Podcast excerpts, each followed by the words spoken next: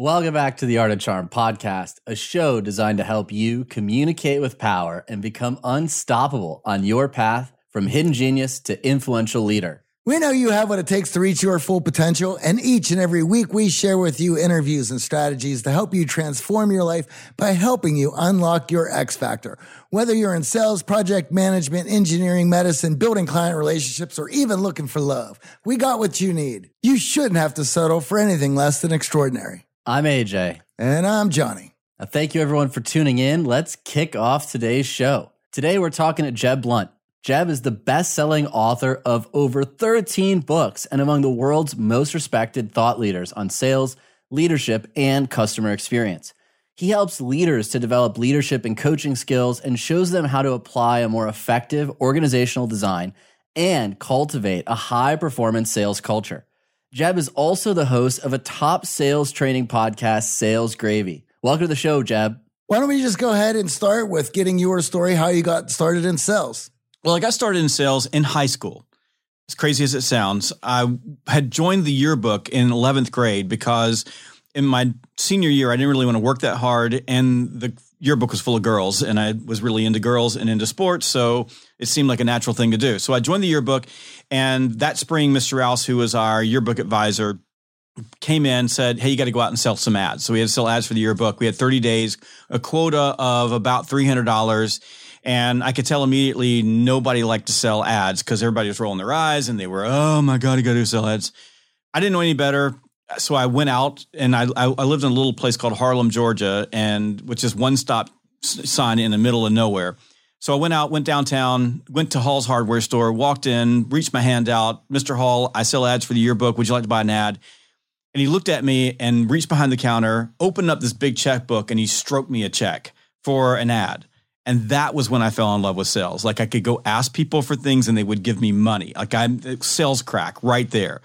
And I ended up going all over that town, all over the next town, all over Augusta, Georgia. I sold $3,700 in ads, came back, sat down with all the girls in the, in the class and me, because I was the, the token man at the time. And everybody went through what they sold 30 days later. Most people hadn't even gotten their quota. Most people had gone home, sold an ad to their mom or dad or what have you. And then they asked me, and I had this wad of checks. It was like this thick. And I'm like, I sold thirty seven hundred dollars, and nobody believed it. And You could just see the like um, in their faces. That's when I really fell in love with sales. I mean, because you can sell stuff, and then you can shock people. And then on the way out the the the room, Mr. Mr. Rouse grabbed me and said, "That was amazing. I can't believe you did that. I'm going to make you editor of the yearbook." And then I figured out, man, if you can sell, you can make it rain. If you make it rain, people will give you more stuff. So I ended up being editor of the yearbook. Of course, all the girls at that point then hated me because I wasn't supposed to have the job. Now I'm the boss. But I learned a lot about sales, and that's when I fell in love with it. That's when I knew that this was something that I probably wanted to do because it was fun. I go out, I talk to people, I get to know them, I ask for money, and they give me money. I, I don't I can't figure out a better way of doing things. So I I got into sales and I've been doing it ever since. And would you consider yourself an extrovert? No, I'm I am a total introvert. I'm uh, I'm I'm really terrible around crowds of people. I say terrible. I, I, mean, I can be good around crowds of people. I just walked out of the outbound conference, so we had you know a couple of thousand people all together for the first time, and I'm walking around talking to people, shaking hands. But I'm in an environment where I'm on stage, so I'm in that environment. It's my conference, my you know our user conference. So I'm totally on stage, totally doing what I like to do. But get, if I send me to a party, I'm I'm the I'm the guy sitting in the corner. I don't do really well with uh, meeting new people or strangers in social environments. I'm great in a sales conversation. And in fact, I wrote a book called Sales EQ around about sales specific emotional intelligence, really because I noticed that there are a lot of really good salespeople that are like that. Like they're not what you would consider to be like these people that go out and they're they're total extroverts and they're you know they the gift of gab, which really isn't a, a, something that helps you sell anymore. Talking at people doesn't really make people like you any better. So so I, I'm really an introvert. I get my energy from being alone. I'm happy being alone. I really don't need people around me that much, other than my wife, who I love more than anything else in the world. But she's the only person that I really I can't like physically live without. I like to have her in my life. But other than that, I just don't need people. What I am is an extrovert. If you were to talk about it in a sales conversation, so when I'm in a sales conversation, I know what I'm supposed to be doing. I'm I'm on stage And uh, my good friend Matthew Pollard, who wrote uh, The Introvert's Edge, would tell you that I'm also very, very good at using a system for selling and a system for engineering relationships and engineering connections in a way that allows me to bend the probability that when I ask for someone to do something, that they comply with the request that I've made of them. And that's where I think being an introvert really helps you is that I don't get caught up in whether or not people like me because I don't really care if people like me. I get really caught up in uh, in finding ways to like them and and creating emotional connections that bind them to me in a way that makes it almost impossible for them not to say yes when I ask. Well, Jeb, I think you have just squashed three myths right there in that. So let's break each one apart and look at them separately. The first one being the obvious that salespeople need to be extroverts and the introverts cannot be salespeople. So, what do you have to say about all that? Let's go ahead and break that down first. Well, let's just think about it like this. In every interaction with another human being, there are five basic questions that that person is asking about you in that in that interaction. Now, those five questions are both being asked at the conscious level and at the subconscious level. So sometimes people don't really know; they just know how they feel about it. And that's do I like you? So it's basic for human beings, right? So in a lot of cases, we we we don't know that we like or dislike a person but I mean, our, I guess our subconscious mind knows that before we know it, but it's it's something that happens sort of instantaneously. So, do I like you? Do you listen to me? Do you make me feel important? the need for significance, the need to feel like you matter is the most insatiable human need. Do you understand me? So do you get me in my problems and do I trust and believe you? So when you start thinking about those questions, do I like you? Do you listen to me? Do you make me feel important? Do you get me in my problems? Do I trust and believe you? If we just start with the basic, do I like you? I mean, you know, dressing nice, being nice, you know, being polite, all those things matter. But the easiest way to be likable is just to listen to someone. I mean, if you think about it, the most unlikable human being in your life is a person standing in front of you talking about themselves, right? So, what do, what do a lot of salespeople do? If you're an extrovert, you walk through the door and you're pitching. And a lot of the reasons why you're pitching is because you're an extrovert and you get your energy right from you know engaging other people and you think that by talking you're in control and by the way when you're talking it makes you feel important but it's not about you it's about them so when you're listening to another person, not only are you having the opportunity to be likable, but you're also making the person feel important and significant. You make them feel significant because by listening to the other person in the conversation, you're giving them the greatest gift that you can give another human being. Now, let's just step back. I want you to think about this for a moment because that gift matters in sales. Now, this is not in a personal relationship. In a personal relationship, if I'm meeting you at the bar, I'm getting to know you on a podcast, it's a little bit different. We don't have like a core objective. But in sales, there's an objective. I'm in the conversation for a reason. I'm not there for my health. I'm there to get you to comply with a request. It could be a micro commitment, it could be a buying commitment, it could be one of those things. So when I make you feel significant, I give you that gift. When I ask you to make a commitment, you owe me. Like I, I tap into the rule or the law of reciprocity by making you feel important. I also create a deep emotional connection, like you feel better about me along the way, as I'm listening to you, and this is what introverts are really, really good at, we're really great at just letting people talk. So as I'm listening to you, I'm doing a couple of things. One, I'm triggering the self disclosure loop, which gets you to start talking to me. And I'm getting you to tell me your story. You're teaching me your language. And so as you teach me, teach me your language, as I come back to you, because there's a point where I have to say something, like I'm going to build a value bridge from the things that you're telling me to how I'm going to solve your problem. We are in a sales conversation. When I build that value bridge, I do it in your language, not my language, taps into the similarity bias, which makes you feel like you're closer to me, which means that you're going to be more, I'm going to be more trustworthy to you. So, so by what introverts do so well is they're able to listen. They understand that, that sales is a language of questions and they understand at the at the core foundational level that influence is derived not from what you say but from what you hear so all i'm doing in a sales process is engineering the the the the, relationship i'm i'm i'm putting myself in a position to build that emotional connection and I know that when I answer those five questions in the affirmative, it becomes almost impossible for you not to comply with my request. In other words, not to advance through the sales process with me, which is important, or to end up buying from me. And it's it's all about building that relationship. And, and that's why introverts overall are, are fantastic salespeople. Now, introverts do have a problem. And, and the problem, Johnny, is that introverts are afraid to go out and be a little pushy. Extroverts have a, a, a real um, advantage when it comes to prospecting and interrupting people and cold calling. Where introverts have a real advantage when it comes to empathy and being able to step in someone else's shoes and to be other focused. So for most salespeople, we have to balance those two things. If you're an introvert, what we have to do is teach you to be intentional about outcomes, right? You have to be intentional about asking for what you want and, and about going out and interrupting people. And if you're an extrovert, what you have to do is teach you to be intentional about empathy about listening and stepping in other people's shoes and putting away your self-centered need to be the center of attention and put someone else at the center of attention, which means that you're going against everything that's happening in your head. Like I want to be, I want to be important. I want to be this. I want to be tell my story. I want to do all those things. I want to talk. We have to work on both of those things, and it's the balance between the two. Because most people are either one or the other. People are either outcome driven or they're empathy driven, and we have to you have to learn that. We have to learn the process. And I know that you teach this in your practice and your podcast, the art of charm. You have to learn how to to shift and and get control or rise above your natural communication style so you can better connect with other people. But I always begin with those five questions as how I'm connecting as an introvert. Stop!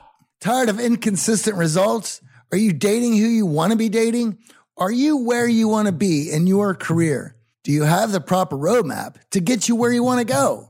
If you're tired of wasting time and tired of seeing other people effortlessly build their dream lives while you work twice as hard with fewer results to show for, perhaps it's time to get some guidance, skills, and accountability that you need to reach that next level. In our X Factor Accelerator, you'll develop the tools to communicate powerfully, cultivate unstoppable systems and mindsets, and be held accountable by a community of high value members, mentors, and coaches. This is no ordinary community or group. Each member has been selected and vetted to make sure your experience is a prosperous one. That's right, AJ. Our members are driven, knowledgeable, and dedicated to advancing their lives and the lives of the community.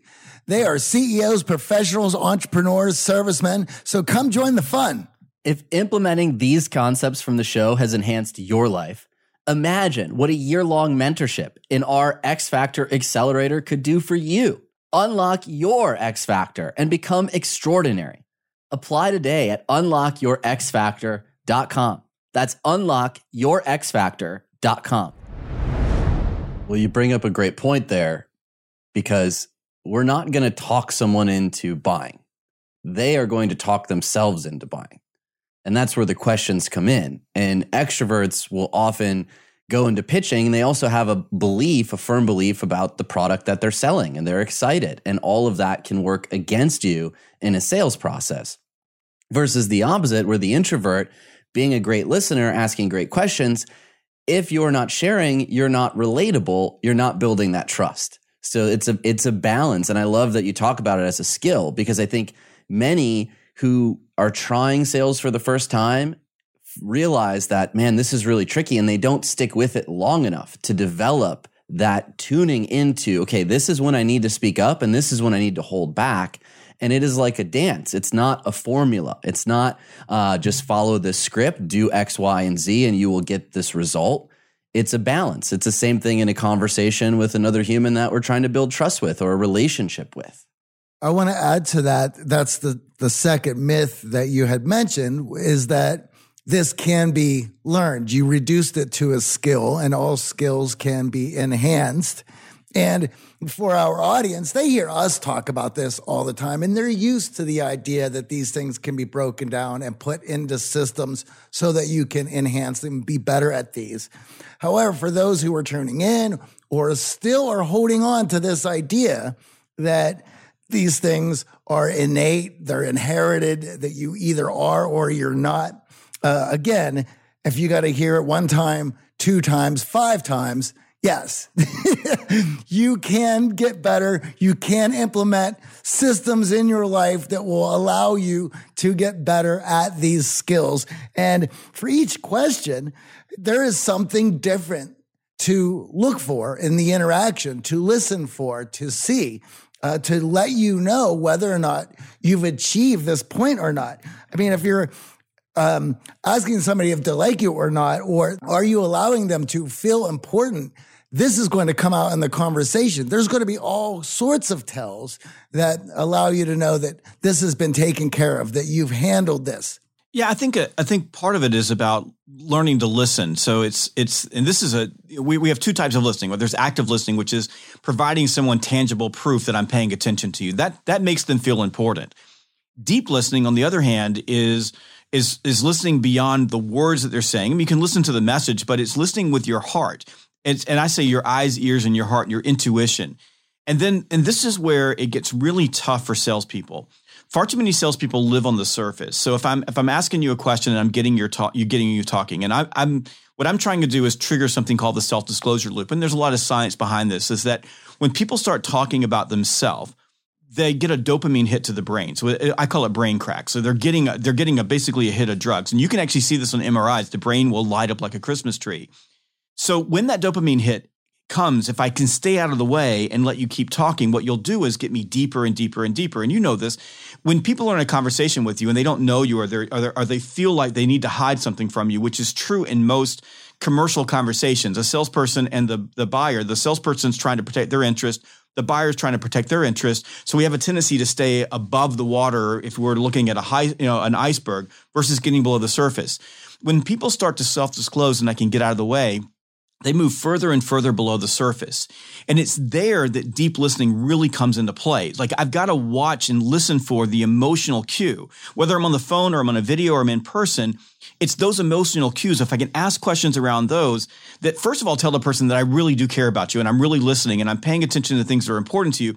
But that's where you find where there's opportunity to help the person. That's where they're hiding things that they're, you know, that they don't want to show you because they feel like that that it shows their hands and it puts them in a bad position eh, because they think you want to sell them.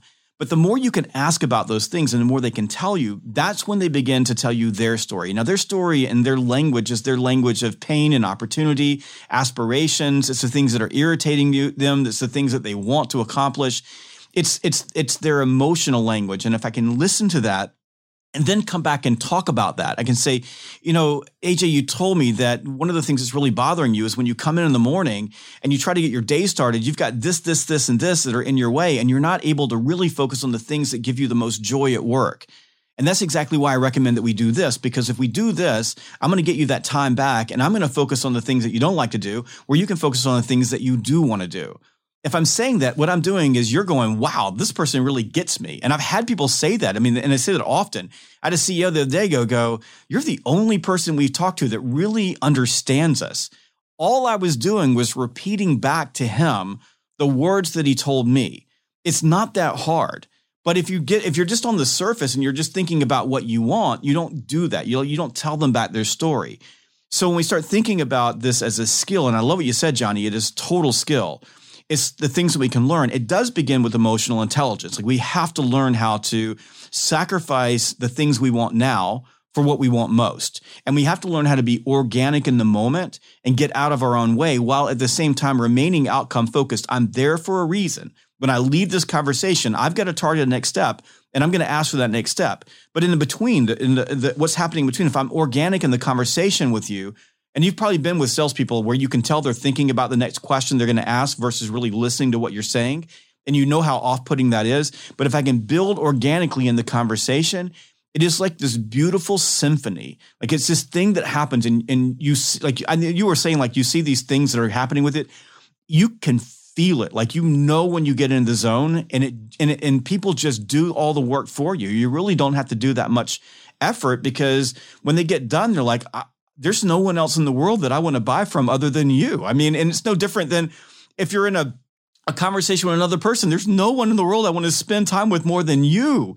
And it's not about what you say, it's about what you hear. And that's what get missed, gets missed so much in all of the noise around what makes a good salesperson versus what makes a bad salesperson. I think one of the biggest mistakes around staying on the surface is making assumptions. And of course, in sales, you love the product. You've probably experienced other customers or clients having success with the product. You feel like you know all of the roadblocks, all the reasons someone would come to your doorstep through prospecting and looking for your service. And then you start making assumptions as a salesperson. They said this emotion, oh, I know exactly how they feel. I know exactly what this like. And then you start putting your frame on them. And of course, we're not taking it deep. We're not listening and unpacking what's really going on there. Because at first blush, like you said, many people don't want to show their hand. And if you just stick with their first answer and you make assumptions based off that first answer, you're going to take the car off the road and you're not going to be able to get to the destination of actually closing the deal versus making far less assumptions, coming in with a completely blank slate, not assuming that you know what their problem is and the emotions tied to it. And for many, that means setting aside your own experience, right? Many of us will start a sales job because this service helped us and we love it so much. And now we want to advocate and we want to sell it. And that's a real difficult balance, especially for people starting out in sales. So, for someone who maybe is making those assumptions or is quick to judge, do you have a process or do you have something that you use in your repertoire to get you to slow down and dig deeper to get to that bottom of the iceberg? And now, a quick message from our newest sponsor. Remember, supporting our sponsors is the best way to support the show. That's right. AJ, did you know socks, tees, and underwear are the three most requested clothing items in homeless shelters? I had absolutely no idea. Bombas knows, and they're doing something about it, making ridiculously comfortable versions of all three and donating one for every item sold. With all the clothing brands out there, it's nice to find some basics that don't just feel good, but do good too. That is completely amazing. And that's why we're so excited to be working with our newest sponsor, Bombas. To date, Bombas, one purchase equals one donated commitment, has helped customers donate over 100 million essential clothing items to people facing homelessness. That's a lot of good done by people just buying the Bombas they wear every day. Visit bombas.com slash charm and use code CHARM for 20% off your first purchase. And once you try Bombas, you'll know why so many people have purchased and donated so many. The comfort geniuses at Bombas work tirelessly to make your everyday things your favorite things. Whether it's an arch supporting sock that feels like it was sculpted to your foot, a buttery soft tee with no itchy tag, or underwear that feels like nothing while supporting everything. The best part, AJ, Bombas has a 100% happiness guarantee. So if you got the wrong size, your dog chews up your socks, or a pair vanishes in the washing machine, and you know they will, it's easy to get a free return, exchange, or replacement. There's nothing worse than when Puppers gets a hold of my favorite Bombas athletic socks. They're precision engineered for being active with sweat wicking power, impact cushioning, blister defense, and no annoying toe seams that get between you and your goals. I try to limit my essential purchases to one time a year, and I was so pumped to know that Bombas has my underwear, socks, and tees needs completely covered. I have been loving the soft underwear and tees here in Medellin. Ready to get comfy and give back? Head over to bombas.com slash charm and use code CHARM for 20% off your first purchase. That's B-O-M-B-A-S dot com slash charm and use code CHARM at checkout. Lennon and McCartney, Jagger and Richards, Watson and Crick, AJ and Johnny. What about the perfect duo when it comes to growing your business? Well, that's you and Shopify. That's right, Johnny. Shopify is the global commerce platform that helps you sell at every stage of your business. From the launch your online shop stage to the first real life store stage, all the way to the did we just hit a million order stage? Shopify's there to help you grow. From their all in one e commerce platform to their in person POS system, wherever and whatever you're selling, Shopify's got you covered. Shopify helps you turn browsers into buyers with the internet's best converting checkout, up to 36% better compared to other leading commerce platforms, and sell more with less effort thanks to Shopify Magic, your AI powered all star. What I love about Shopify is how no matter how big you want to grow, Shopify gives you everything you need to take control and take your business to the next level.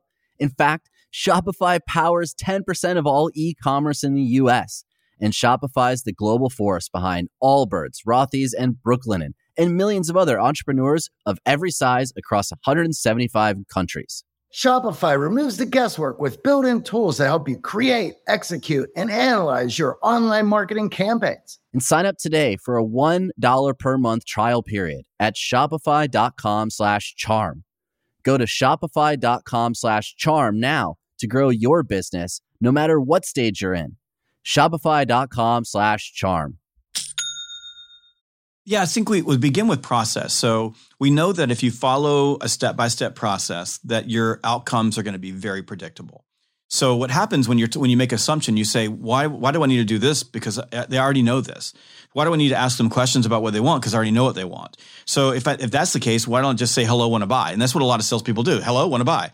And and that can work if you've got a high velocity product where you're talking to millions of people. I mean, if you were sitting in, for example, Times Square and you ask 100,000 people during the day if they wanted to buy something, somebody's going to say yes to you. So, and you can play the game that way. It's just a low probability game. So the, the key thing is understanding that you need to go through the process and, and, and the, and the process is I connect with you as a human being. I begin by asking you questions. I learn about you. So I, I typically want to ask, uh, start with a big, broad, open-ended question that's easy for you to answer that you like answering. So I make you feel good about it. Then I need to do discovery. I need to understand everything about you. Then I need to formulate a case. So what the case is building a set of solutions, a value bridge. And all the reason I bridge, a bridge from where you are to where you want to go and here's how I'm going to do that using your language, not mine. And then I got to ask, and then I'm going to deal with objections and questions and, and fear and all the things that come when you're asking a human being to make a change because we're all basically risk averse. The safety bias is strong in every human being. And then I'll deal with, I'll deal with down the road, I'll deal with negotiation. So, so that's the key. But, but we have to also begin with like something you just said, like quit making assumptions about other people. Like if we just got down to be a human being, I, I work with military recruiters. I work with military recruiters in every branch of the, the of the military. And I wrote a book called Fanatical Military Recruiting, and we we teach something called recruiting EQ. So if you think about you're a military recruiter, you're gung ho. I'm I did this for a reason. It changed my life. I love this. So you're sitting down with a 17 year old, and the military and a lot of in a lot of the recruiting schools is teaching the recruiter to go out and tell their story. And I've been at recruiting college with, with military recruiters who are doing that. And I'll show them how to flip the script. Stop talking about you, ask them about them. And then all you do is, as I'm talking to AJ, for example, or I'm talking to Johnny, and Johnny's saying, well, you know, the reason that I want to join the military is this. I go, you know what? That was one of the reasons that I joined the military because I was just like you, sitting in your shoes. I, I remember not knowing exactly what I wanted to do, but I wanted to be more than I am today. Or, or AJ says, you know, I'm really looking to take care of my family. I want to make sure that I've got enough financial resources down the road. And I would say, you know, that was really important to me as well. Or another person says, you know, I want to get a college education. And I go, yeah, that's one of the things that the military did for me. I've got a master's degree because I joined the military versus showing up and throwing up all over them about your story that they don't care about. Your story only matters in context of their story. And the way that that I avoid being, you know, being uh, assumptive is two things. One is I remind myself to be curious like set aside all of all of my you know my my you know the things that I believe, my assumptions or whatever, but set it set it aside, suspend judgment, and just be curious. Like, because I walk through somebody's plant and go, "How come you do it that way?" or "Why are you doing it like that?" or "Why are you doing like?" I know why you're doing it, but I'm asking the question so you can tell me. Because when you're telling me and I'm listening, you love me.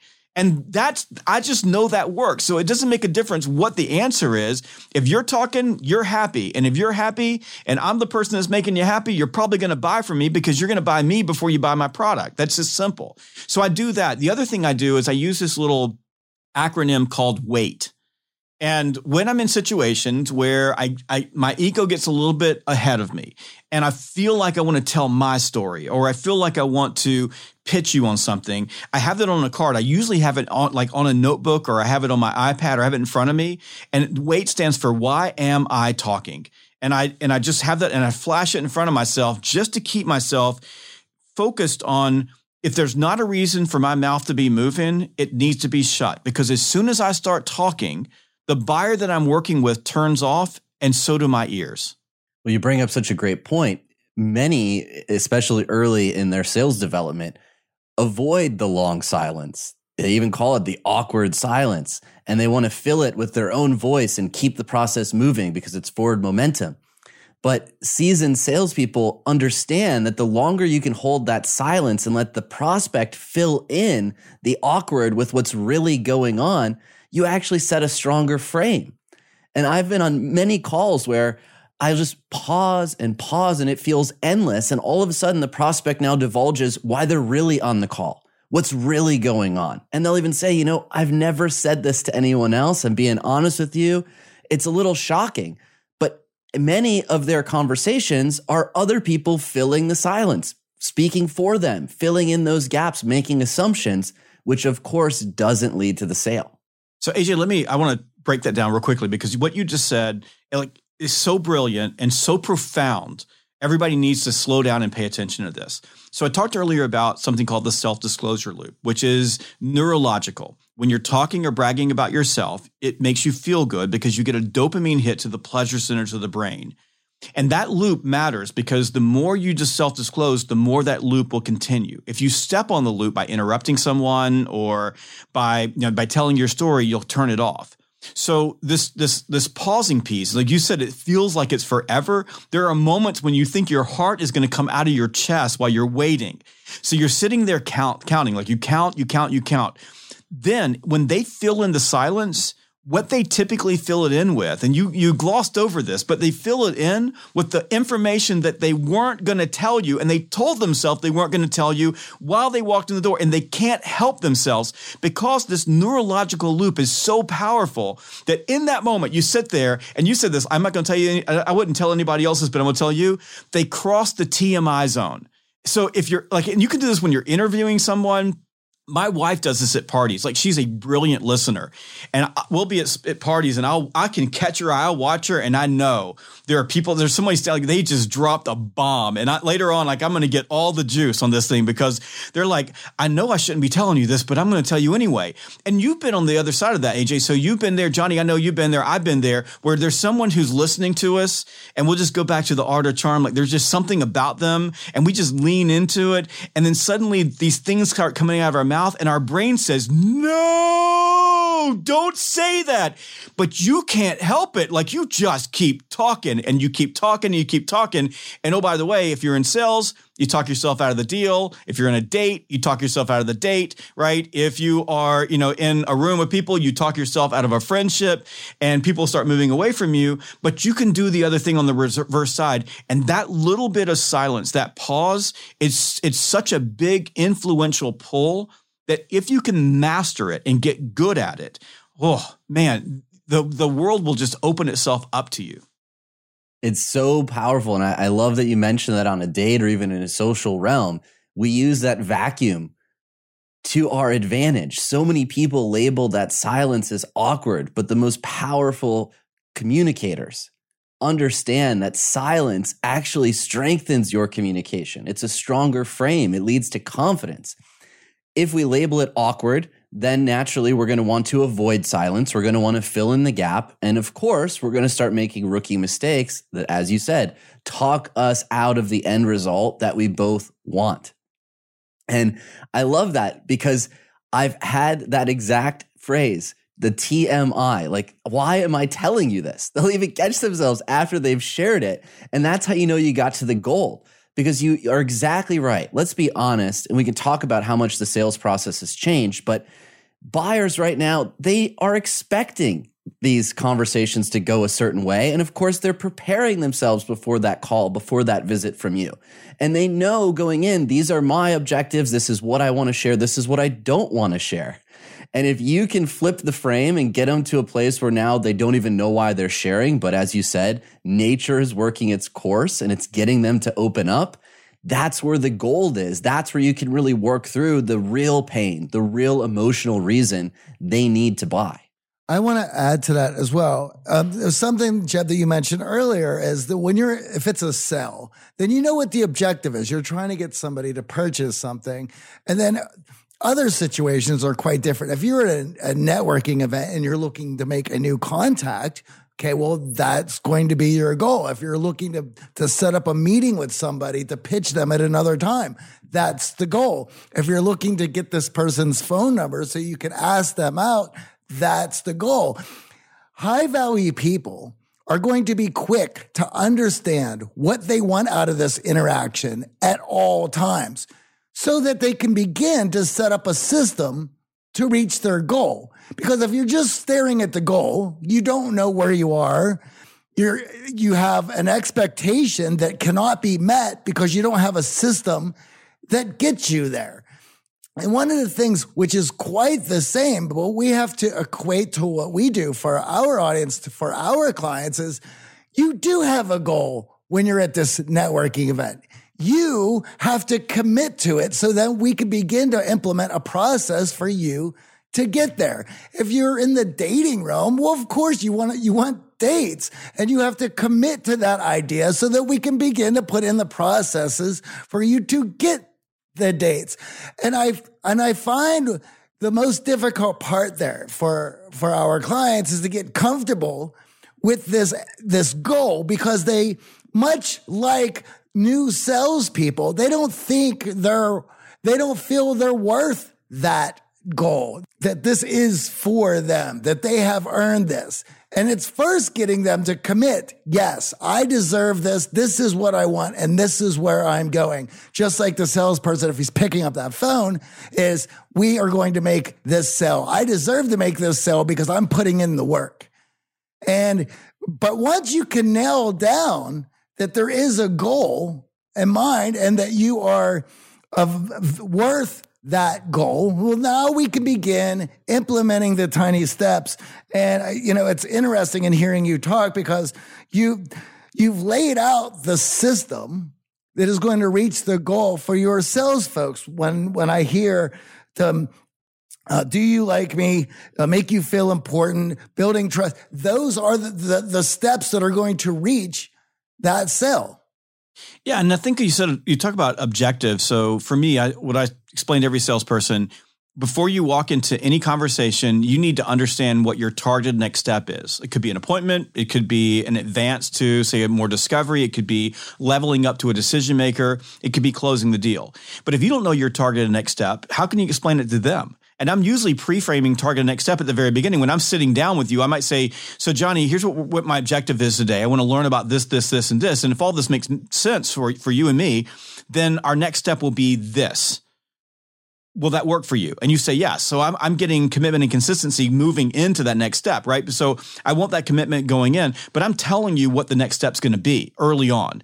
And I think sometimes we hide that from the person that we're dealing with. Now, I'm, that might not always be an appropriate thing if you're like on a, like you're meeting someone at a mixer and you go, listen, I'm going to have a conversation with you. And my targeted next step is that you're going to be going on a date with me next week I mean, that may that may come off a little bit forward. Now, there are people who can pull that off because they can do it in a way that will make the other person laugh and it'll work. People like me who are introverts should probably stay away from that type of a trial close the early part of a date.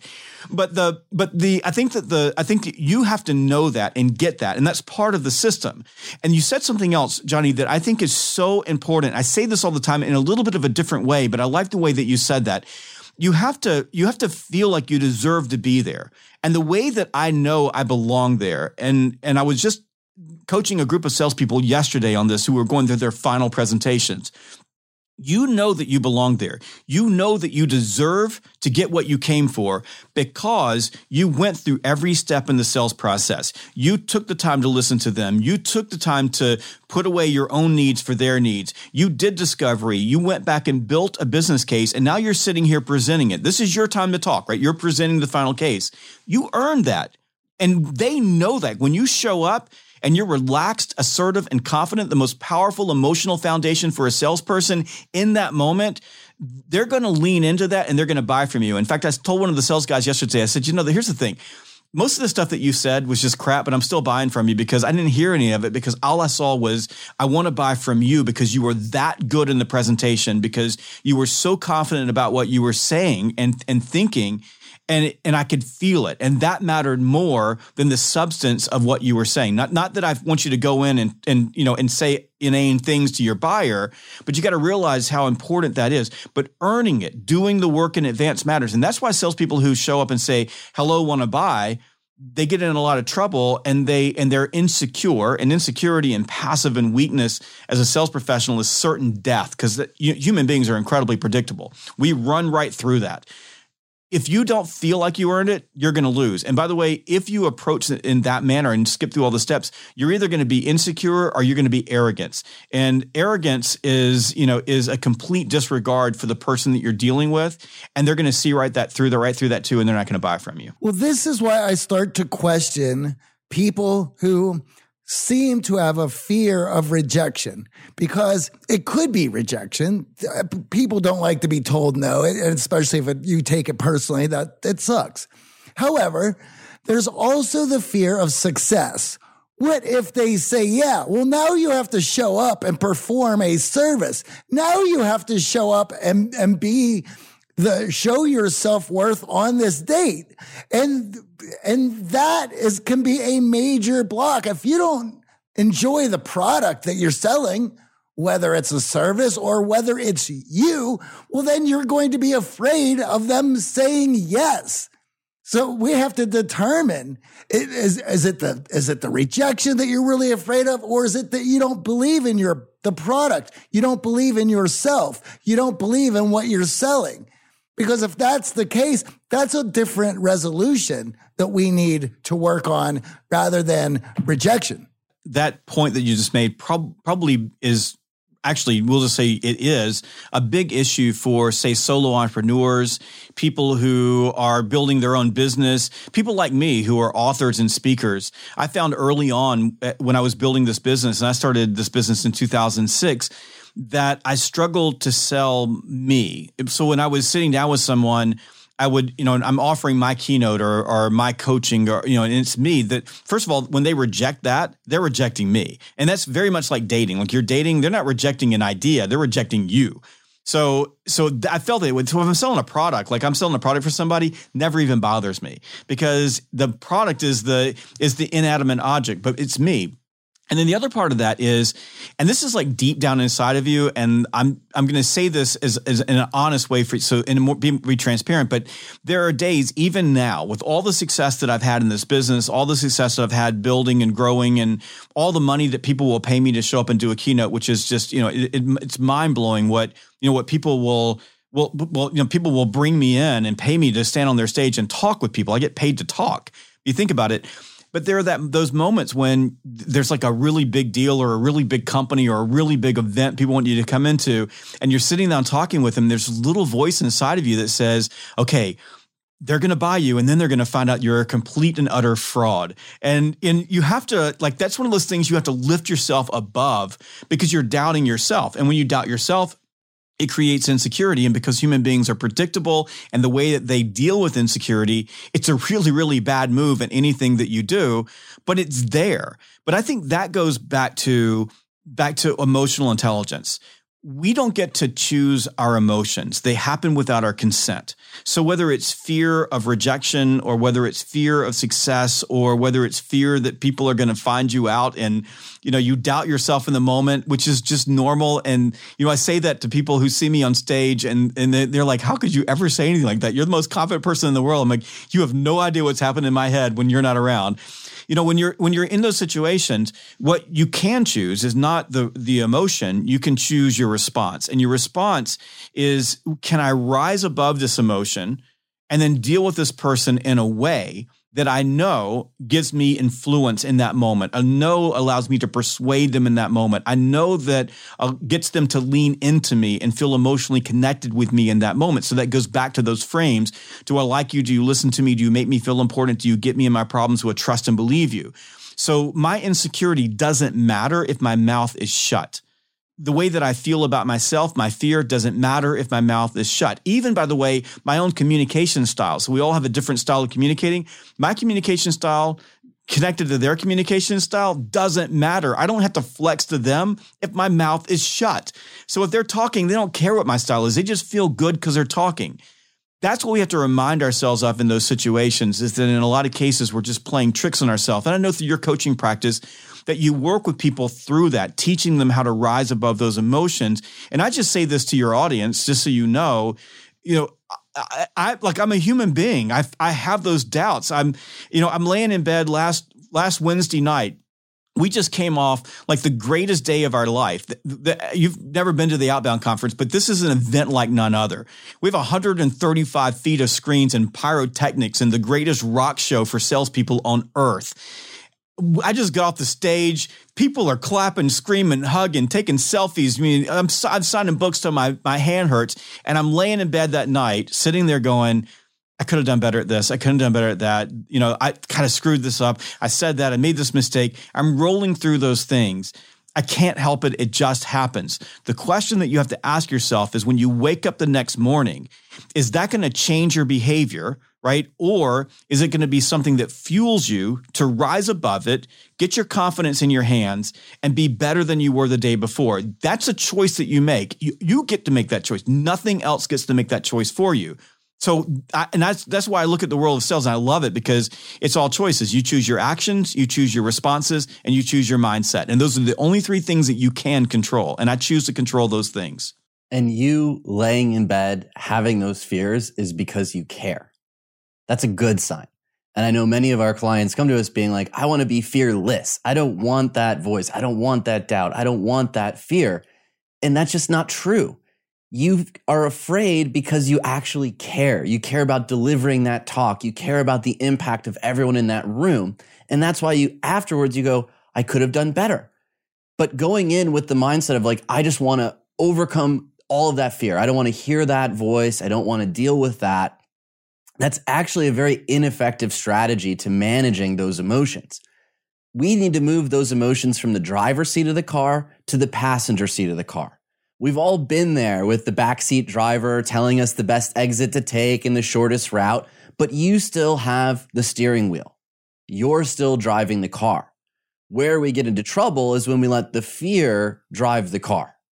And for many in sales, listen, rejection is a part of it, but rejection is a part of life. It's a, such a valuable lesson to take out of sales experience. Even if later in your career, you don't do sales I encourage everyone to, to try it out because it puts you in a position to manage that fear, slide it to the passenger seat. And as you said, manage what you can control, which is your reaction. It's not about removing the voice, it's about managing what you do when that voice appears. And the other thing is about learning how those controls, when you're in the driver's seat, work. And that is exactly why we created our Unstoppable program. It puts you in the driver's seat and it allows you to understand how to use the controls so that you can overcome and rise above those emotions to, to perform at the level that you need to be performing at to get the results that you need to get. Yeah, and I think we we sometimes you know I, there's there's no there's no I don't think real win in glorifying rejection because it sucks. Nobody wants to be rejected. It feels bad. But we also don't understand what the role rejection plays in our lives as human beings. It's a double edged sword. Rejection and the sensitivity rejection is one of the things that allows human beings to operate it, with other human beings. You know where the line is drawn. So that, that, that fear of crossing the line helps you build better relationships and not do stupid things. We've all seen people who they, they say this authentic i'm being authentic right? So i'm going to be authentic but authenticity without regard to your audience is just arrogance. And we don't like arrogant people. We kick arrogant people out of our group. So so part of rejection is one side of the sword is that it shows you where the lines are drawn and it makes it easier to deal and get along with other people. The other side of it is it holds you back because we know the truth is is that almost everything that is great in life lies on the other side of that fear the fear of something happening to us. Now a lot of times we think think about fears like fear of death but death is one of our top fears. Our biggest fear is rejection. In fact we fear rejection more than we fear dying. And we see that working with the military. Military guys will tell you all day long i would rather go out and have somebody shoot at me than to make a cold call all day long. So we we understand as sales professionals, and by the way, in life, anything we want, whether it's in your career, whether it's a relationship with someone, whether it's uh, you know whether it's getting funding for your business, whatever the, may, the situation may be, your job is to go out and find fear and bring it home, find rejection and bring it home. You got to go do that. So you also have to recognize that what you feel is natural, it's right, it's supposed to be there your job as a human being and what you teach in your unstoppable program and i like that is how do you get i like i love the analogy of the car like how do you get control of the car and steer that fear in a way that gives you strength versus causes you to back down? And and in in that you're allowed to be authentic and transparent and a real human being without letting those things hold you back. And this idea that you know nobody needs to ever see that there's any fear or anything in me I, you know, there are people who live their life that way. I just don't think it's a really good way to build a coalition of people around you who care about you and are willing to support you and sometimes pick you up and push your ass back in the game when you fall down.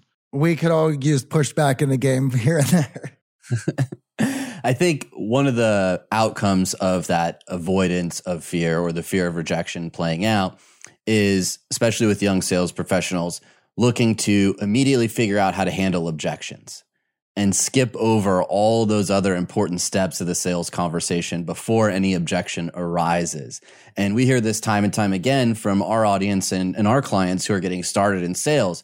What are those magic words to overcome I can't afford this or I don't have time. And I would be willing to guess that your book on objections is probably one of the best selling ones because when it comes to sales training, that's what everyone wants. I want to avoid that rejection. I want to close more sales. And of course, the roadblock that we all feel is it's objections. And I need to handle these objections to be an impactful salesperson. Number one, what's your perspective on objections? And, and number two, if you are at that place in your sales career where you've handled the other steps in the conversation and you are still hearing objections, what are your strategies around handling objections? So in the book Objections, I take a more of a psychological approach to it. So rather than give you a bunch of cheesy scripts that you can use to get past something, I, I begin with the origin of the fear of rejection, where it comes from, and and how it impacts you and also on the other side of the table so what are the what are the things that cause your buyer to be resistant to you and create rejection? So i mean the best the best objection you get is the one that didn't happen because you were so good in the rest of the process that they just said let's do business like you said earlier aj they just do the work for you and they buy they say when do we get started and that happens when you do everything right so there's a lot of things that salespeople do because they don't understand how human beings work that create this resistance one of those is skip all the steps in the sales process and go hello want to buy. When you do that, you're going to get, well, it costs too much because they got nothing else to compare you from. You know, th- you didn't do anything else. Or you get to the point where you're trying to build your case, but you didn't do deep enough discovery. It was all shallow. You stayed above the surface. And you didn't get any information. So they go, you know, I'm really concerned about this, but you don't really understand them enough to say and mi- uh, minimize their fear by saying, you know, I, I heard you saying that to me. You also told me that this, this, this, this, and this were important to you. And and so I think that even though this is there, would it make sense that these things are probably more important to you than this little thing that's holding you back? And they go, yeah, you're kind of right about that. Just that's just human beings. Like they, they're they're they're covered up by being being risk averse, and they'll say those things. So first of all, with objections, the key is follow the process. You can't separate the sales process from the sales objection. You got to do both. The, the next thing I want to sort of make sure that we bring in, especially with new salespeople, is they get an objection at the early part of the of the sales call. Like they'll go, "Well, I want to know what your prices are. Your uh, your prices are too high." They haven't even done any discovery. This is called a red herring, right? So they're chasing something that's not an objection. Oh, and by the way, then they bring it up over and over again so that they get past the red herring, they bring it back and put it on the table. So instead of skipping past the red herring, ignoring it, they just keep talking about it, or their entire sales conversation just dives into an abyss because of that. So we teach a little a little framework for dealing with this um, called PAIS, which is pause, acknowledge, ignore, or save. So when you get hit by an early objection, before you've covered the sales process, what a new salesperson will do is attack it. What I do is I just pause for a second and I acknowledge it. And here's how I acknowledge it. So let's just say, say something like, well, I, am I'm, I'm just telling you right now, I'm not buying anything today. Like you hear people say that. I'm not signing anything today. The new salesperson takes it as an objection. To me, it's just a red herring. It's just the person saying that because they don't know what else to say. And you'll find that in every other human relationship you have, they'll just say things either because they think that's what they're supposed to say or they don't know what else to say. But to you, it feels offensive. So I just write it down. Like right now, there's a smart board behind me. What I'll do on the smart board is if I'm doing a discovery call like this, I'll write it down the smart board so they can see it. Like I'll write it in big letters, but I acknowledge it. And then I go, is there anything else? And usually there's not. And then I'll do it. And then I ignore it. So I almost, I'd say 90% of the time, I do the matrix move. You remember in the matrix where he was like suddenly could see the matrix, you see the O's and the ones. And then when they started like shooting at him, he would go like that. So I just go, and I just let it go right by. And I just go back into my conversation and I start with a question. I'll say, I'll, you'll say, blah, blah, blah, blah, not say anything a day, not say anything a day. Anything else? You go, no, I go, tell me a little bit about yourself. So I'll just ask you a big open ended question to get you talking. Most of the time, it never comes back again. Now, there are times when what they say is important. So they'll say something like, well, one of the things I want to make sure that we cover is that we have some environmental compliance issues in our particular industry that we're going to have to make sure that we get covered. I'll write that down. Anything else? And then I don't need to deal with that right now. This is the wrong time. I need to get into the next step, the discovery call to deal with that. when I get in the discovery call, I'm going to put that potential objection back on the table, but on my terms. I'm going to say, you told me that you had some compliance issues. Talk to me about that. I'm going to say, if I, if I see them grimace on something, I'm going to say, that looks like it's really important to you. Let's put this on the table. Let's talk about that. Because I don't want to avoid issues that could become reject, objections. I want to deal with them while, while, you know, early on while I can deal with them. And, and I can and I can get past them without it, you know, stopping me from getting to an objective. Like it's not a roadblock; it's just a conversation. So you just have to learn how to manage things in that moment. And one more thing around objections, we teach a really, really simple framework and we can call it different things. We call it a ledge. It's what neuroscientists call the magic quarter second that gets your executive brain in charge of your emotional brain. So your little amygdala, I call mine Amy's and they're going whoop, whoop, whoop. You know, so I, I am able to, to, to get the, the neocortex going. Okay, everybody, look, here's the deal they just said they don't have enough time. They're not kicking you out of the cave. They're not killing you. They're not rejecting you personally. They're a little busy right now. Let's see if we can get past that. So I'll use something like a ledge and I might say, I might say, Johnny, that's exactly why I called because I figured you would be busy today. And all I want to do is find a time that's more convenient for you. How about Thursday at two? And so what I, the ledge, that's exactly why I call I say that every single time. And I can do this. Like you can throw any objection at me and I'll, I'll, I'll use the ledge. And all I need is that little bit of time because my, my, my logical brain knows exactly what to say. Unfortunately, it's sitting in the back seat right now because I'm calling somebody and I got to get it in the front seat. And the ledge gives me that just a bit of a moment for it to snatch the emotions and go, get back here. I'm in control. And when you master that process, it gets really easy. You just memorize something you say every single time you get that, that reflex objection. That doesn't work so well in a big buying commitment objection, but in that case, I'm just relating to you. I'd say something like, you know, AJ, that makes perfectly good sense to me. If I were in your shoes making a decision this big, I'd probably want to talk to my wife as well. and all I'm doing is just relating to you as another human being. And then I'll come back and say, so so other than talking to your wife, what else is worrying you about the proposal I just gave you? So now I can begin to isolate and clarify what the actual issue is. But that that simple relate statement acts as a ledge that gives me something to hold on emotionally, get my logical brain back in charge, my executive brain back in charge. So now I can think and I can deal with it from a rational standpoint versus an emotional standpoint. That was a lot that I just unpacked right there, but that's how I deal with rejection or objections so helpful though, because what you exactly talked about, I think trips up a lot of beginner or average salespeople that they just take that objection at its word and immediately stop and try to reorient instead of unpacking it a little bit further. And again, that objection has to be explained with some rationale from the prospect of, well, this is why I'm feeling this way. Maybe I read your prices are too high. Maybe I saw a Yelp review where someone felt cheated. But if you just go and attack the price or attack the time, you're not actually getting to the underlying, that bottom of the iceberg that's really the objection. It's not the surface level. And as you said earlier, let's be honest. We could this is, leads to my next question, you know, how much the sales process has changed throughout your career. You know, there are no tricks and tactics that potential customers and clients haven't seen or heard. We've all been sold to at this point in almost every avenue or area of our life. So you're not going to come up with some magic three word objection crusher that's naturally going to get the prospect to buy. We have to acknowledge, we have to relate to it, we have to normalize that objection so they feel safe going back to your final point, which is they have to trust you. And if you just come at this with a stupid script around handling objections, that's destroying that trust. That's literally telling the prospect that I don't really care about how you're feeling in this moment. I have the solution for you that I'm going to force on you. Yeah, I, I, like, I like what you said about normalize. You could say, you know, a good relate would be, I totally get where you're coming from. You know, this is the question that almost every single person that does business with me asks before they take the next step. Simple, social proof. Like everybody's in your shoes. I get that. So I think that we we we have to recognize with uh, objections. You said something really important. You got to understand it. You got to calm down. And there aren't magic words, and there never have been magic words. I mean, even in the days, because I remember back in the 80s, somebody taught me the Ben Franklin close, and that dates me bad. So nobody. I used to have a mullet. I did wear a members only jacket, and yes, I was Valley Girl with the you know Valley Girl guy with the, the, the collar pop. So I did that, but We did the Ben Franklin close. It didn't work in 1985. It didn't work in 1975, and it didn't work in 1965. I mean, it worked with really stupid people, but it didn't work with anybody else.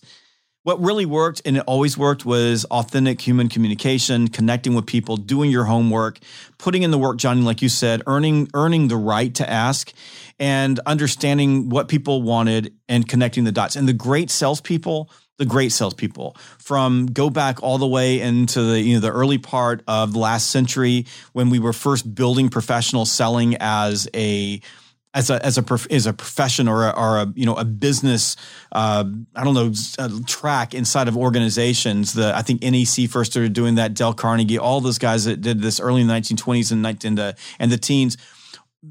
The best salespeople then are the best salespeople now. I mean, think about it when, when did Dale Carnegie write How to Win Friends and Influence People? 1920 something. And it is still as relevant today as it was then. So tell me what changed. Nothing changed.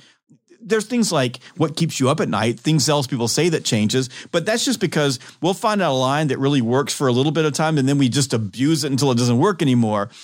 But the art of selling, the science of selling, the science of connecting with other people, and I say it's an art and science because it is understanding that human beings are predictable, if you understand how brains work, you have a lot of opportunity to influence people and to connect with people and to, and get people to love you and like you, want to buy from you. I wrote a book called "People Buy You," so uh, you know, so I get this. You know, people want people want to connect with you. That didn't change.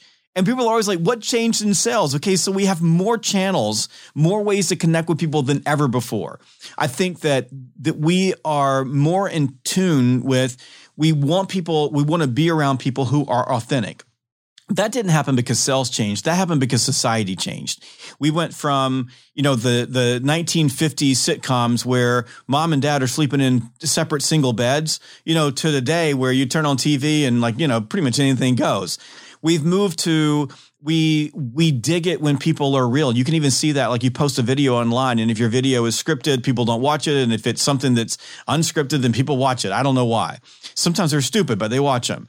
I, you know, I, I'm always amazed at things I post online that go viral versus things that don't go viral. And I haven't figured out the formula, but there's probably authenticity in there at some point that makes that work. Right. So what we've what we've learned is that the the the art here is being a human being, being real, understanding that relationships are engineered. They are not something that just happens organically. Now, sometimes that happens. I've been on trains in Europe where I've met a person and become like best friends overnight. Very rare that that happens, but it happens. But in most cases, when, as you said, Johnny, there's an outcome that's involved in the conversation. The process of getting to that outcome and is in building that relationship is a series of steps that you have engineered, you have created the environment that allows that that relationship that feels organic to happen. And if you understand that and you get that, you win. And if you think that this is all random and there are people out there that just like suddenly they wake up and Johnny, you said that they just wake up and they're like the greatest, they just connect with people in a unique way. If you think that, then hallelujah, but you're wrong. It doesn't work that way. And I can tell you from my own world, I am on a lifelong journey to be a better connector and a better human being and build relationships with people. And I screw it up every single day of my life. And I try again, working on this skill. And it is a skill. Now, you brought up such a great point because our neuroscience, our biology has not changed and evolved.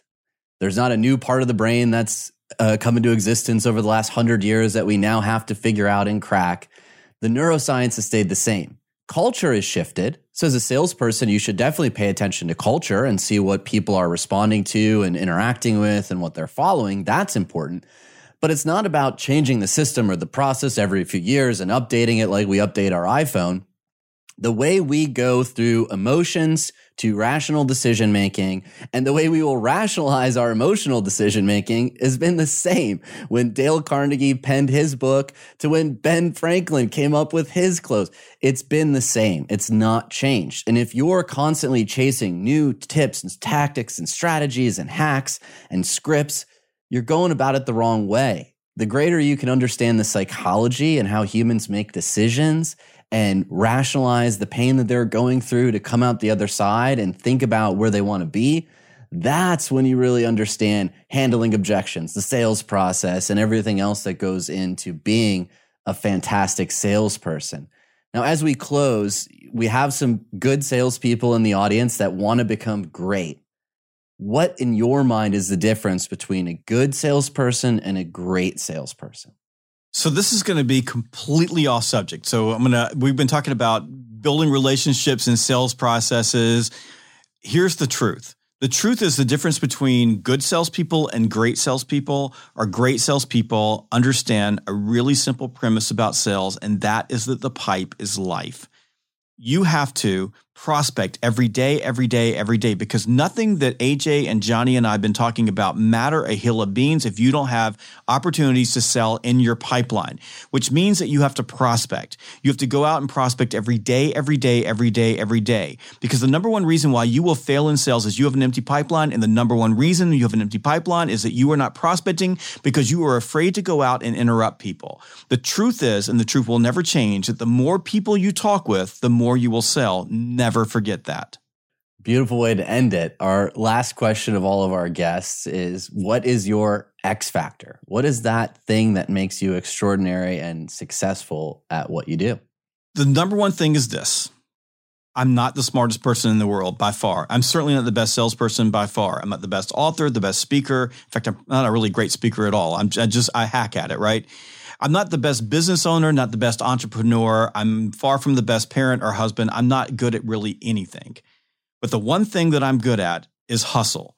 Nobody will ever outwork me, ever. So I don't care how good you are. I don't care what's going on. I'm like the little tortoise behind you. You're going to take a break. You're going to rest. I will never rest. I will beat you every single time because I will outgrind you every day. You will never out hustle me. What a beautiful message to everyone who's going from good to great in terms of sales, or maybe even not realizing that you are selling. Because guess what? You are every day of your life, whether you're in a traditional sales role or not, and hustle wins the day. Thank you for joining us, Jeb. Thank you.